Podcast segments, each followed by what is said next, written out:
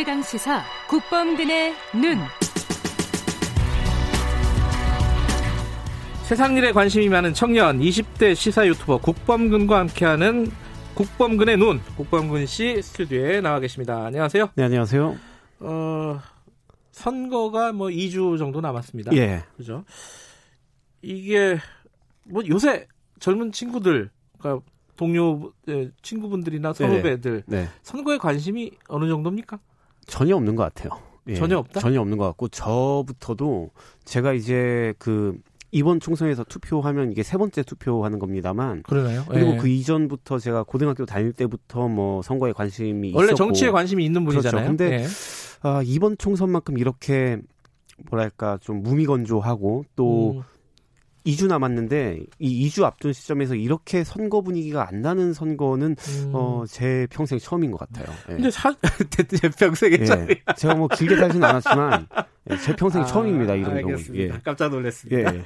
그, 근데 예. 어 요번에는 사실 선거 연령이 18세로 낮춰졌잖아요. 네네. 그런 걸로 따지면은 좀 젊은 층에서 선거에 관한 요번에 그러니까 18세들은 어디에 선거 투표를 할까 뭐 네. 이런 관심들이 높아질 만도 한데. 않아요? 네. 그죠? 근데 이게 코로나 때문 아니에요? 코로나 때문도 분명히 영향을 미칠 것 같은데요. 음, 근데 네. 코로나 핑계만 대기에는 좀 뭐 여러 가지 안 좋은 일들이 많았다고 생각을 합니다. 그 특히나- 여러 가지가 뭔지. 예, 예. 특히나 이제 비례 위성 정당 이 음. 문제가 터지면서 네. 왜 보통 그 어디 뭐 선관위에서 투표 동력 캠페인 할 때 뭐 이렇게 얘기를 하잖아요. 뭐 투표를 꼭 해야 됩니다. 뭐 네. 우리의 삶을 바꾸는 투표, 투표를 하면 우리의 내일이 더 좋아집니다. 뭐 이러면서 당신의 뭐 더 나은 내일 위해 투표하세요. 그러니까 투표를 해야 된다는 거는 누구나 다 알겠는데 네. 근데 도대체 이거 누가 누군지도 모르겠고 어디에다 표를 줘야 내 의사가 정확히 반영되는 건지도 모르겠고 저 사람들도 보니까 잘 모르는 것 같아요 정치인들도 그러니까 자기들도 틀려요 얘기할 때. 그렇죠 그러니까 뭐 내가 그 참여를 하고 싶어도 네. 이거 뭐 어떻게 해야 되는 건가 감을 못 잡겠으니까 도저히 음.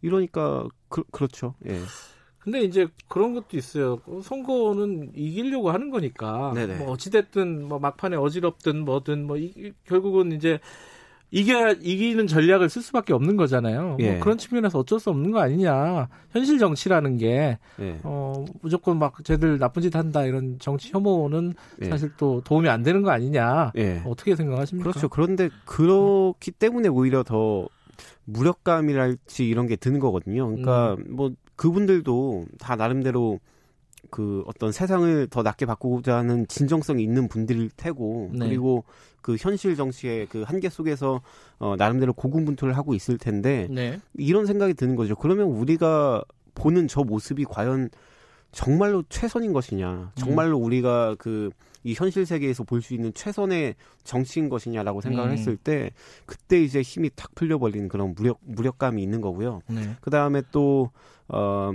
이른바 이제 뭐 개혁이라고 하는 네. 그 키워드를 보면 그러니까 개혁이 지금 현재 있는 상황을 어떻게 좀더 낫게 바꾸겠다라는 얘기 아닙니까? 근데 네. 어, 지금까지 또 현 집권 여당에 대해서 젊은 층이 특히나 많이 기대를 걸었던 이유가 저는 박근혜 최순실 게이트 거치고 나서부터 뭔가 이전에 보았던 그 이명박근혜 9년 네. 그러니까 지금 대부분의 젊은 층들은 이명박 이명박근혜 그 9년 동안의 어, 성장기를 겪었던 사람들인데 음, 내가 성장기를 겪으면서 봤던 그 정부 이전 정부들의 모습과는 네. 뭔가 다른 뭐 도덕적으로도 더 우월하고 뭐 또 어떤 사회 어 경제적으로도 네. 더 한층 진일보한 더 진취적인 그런 어 정치 세력일 거라고 기대를 하고서 이제 투표를 했는데 근데 막상 여러 가지 이제 이슈들을 보다 보면 이번 정부 들어서 가장 키워드가 됐던 단어가 또 내로남불 아니면 음. 뭐그 이중잣대 뭐 이런 이야, 이야 기 아니겠습니까? 그러니까 네. 강론을 들여다보면 물론 다 항변할 만한 여지가 있겠으나 이 그 정말 범람하는 이 뉴스의 홍수 속에서 정- 젊은 층들이 느끼는 건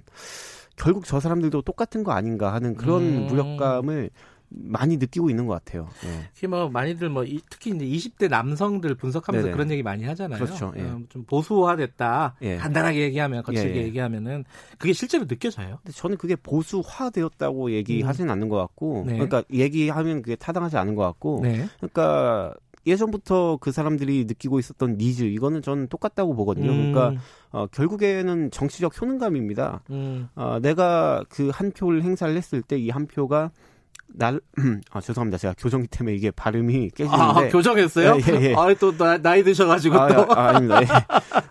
아무튼 그, 예, 그, 내가 한 표를 행사했을 때 그 한 표가 나의 그 의사를 제대로 대변을 할 수가 있고 내 일상을 음.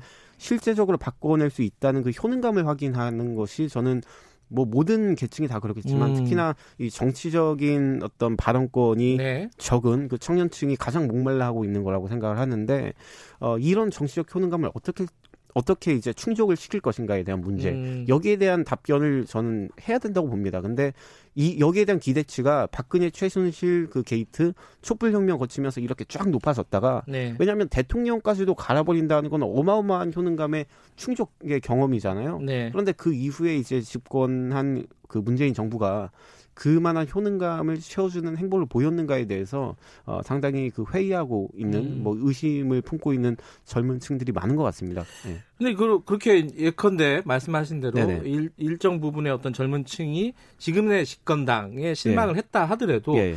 그 사람들이 예, 예를 들어 제1야당 뭐 예. 미래통합당으로 가는 건 아니잖아요. 예, 예. 오히려 무당층, 그러니까요. 무당층이 증가를 한다는 거 아니에요, 예. 그죠? 그럼 양쪽 다 실망했다는 뜻인가요? 그렇죠. 저는 되나요? 그래서 거기 그 무당층의 비율 음. 지금 이렇게 막 많이 늘어나 있는 무당층의 비율이 어, 상당히 저는 징후적이라고 생각을 하는데요. 예. 그러니까 집권 보통 이제 집권 여당이 뭔가 잘못을 했으면 거기 반대급부로 뭐 미래통합당이 그렇게 지금 세가 작은 것도 아닌데 그렇죠. 그쪽으로 음. 가야 마땅한데 그쪽으로 가지도 않고 있다는 말이죠. 게다가 음. 이 미래통합당 그러니까 더불어민주당은 좀 어떻게 좀 미운 얄밉지만 그래도 뭔가 고려할 만한 대상이긴 한데 미래통합당은 그냥 아예 고려할 만한 대상도 아니다라고 생각하는 사람들이 굉장히 많단 말이에요. 그래요? 예, 그러니까 어... 어, 그러니까 애초에 고려 대상이 아닌 뭐 이런 거죠.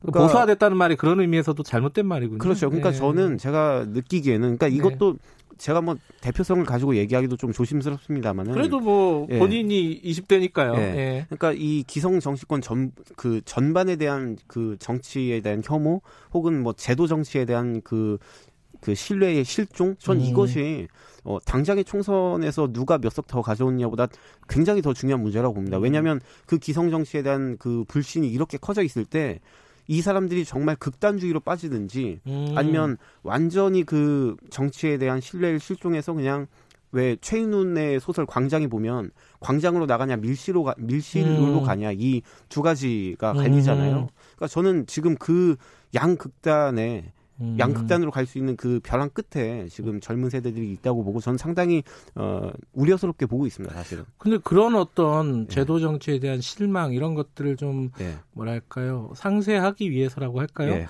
어, 기존 정당에서 청년 후보들 청년의 목소리 많이 대변하겠다. 네네. 뭐 초, 초기부터 그랬어요 선거 초기부터. 네네. 뭐 후- 후보들 소- 뽑은 거 보면 어떤 생각이 드십니까?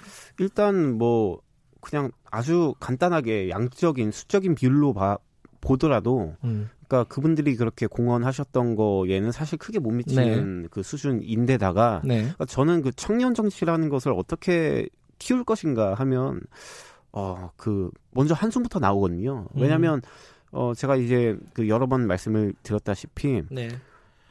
생물학적으로 젊은 청년들 몇 명 이제 데려다가 그 의석 주고 예. 한다고 이게 청년 정치가 육성이 되겠는가? 음. 그러니까 말 그대로 그 풀뿌리 뭐 민주주의, 풀뿌리 정치 이렇게 얘기하듯이 그 밑에서부터 자생적으로 그 기반이 탄탄하게 갖춰져 있어야 저는 그게 하나의 그 의미 있는 정치 집단으로서의 역할을 한다고 보는데 지금의 청년 정치의 모습은 당에서 열심히 헌신했던 몇몇 정, 정치 청년 정치인들은 선거 때마다 이제 뭐 낙선을 하거나 주목받지 못하고 네. 혹은 이제 또 완전 양극단에서는 당 지도부 몇 명이 자의적으로 이제 선택한 음. 거의 뭐 발탁한 혹은 뭐 그쵸 뭐 천거한 뭐 이런 표현에 음. 걸맞을 만큼 그냥 아무 그 정치에 관심도 없고 뭐 연관도 없던 사람들 음. 데려다가 생물학적으로 젊다는 이유로 선거 때만 잠깐 쓰이고 또 나중에 되면 잘안 음. 보이고 이런 경우가 반복이 됐지 않습니까? 예. 귀담아 들어야 될 얘기인 것 같습니다. 청년층 얘기들. 어, 제도 정치에 대해서 실망하고 밀실로 가고 있다고 합니다. 자, 여기까지 듣겠습니다. 고맙습니다. 네, 감사합니다. 국방근 씨였고요. 김경래 최강 시사 오늘 여기까지고요. 내일 아침 7시 20분 다시 돌아옵니다.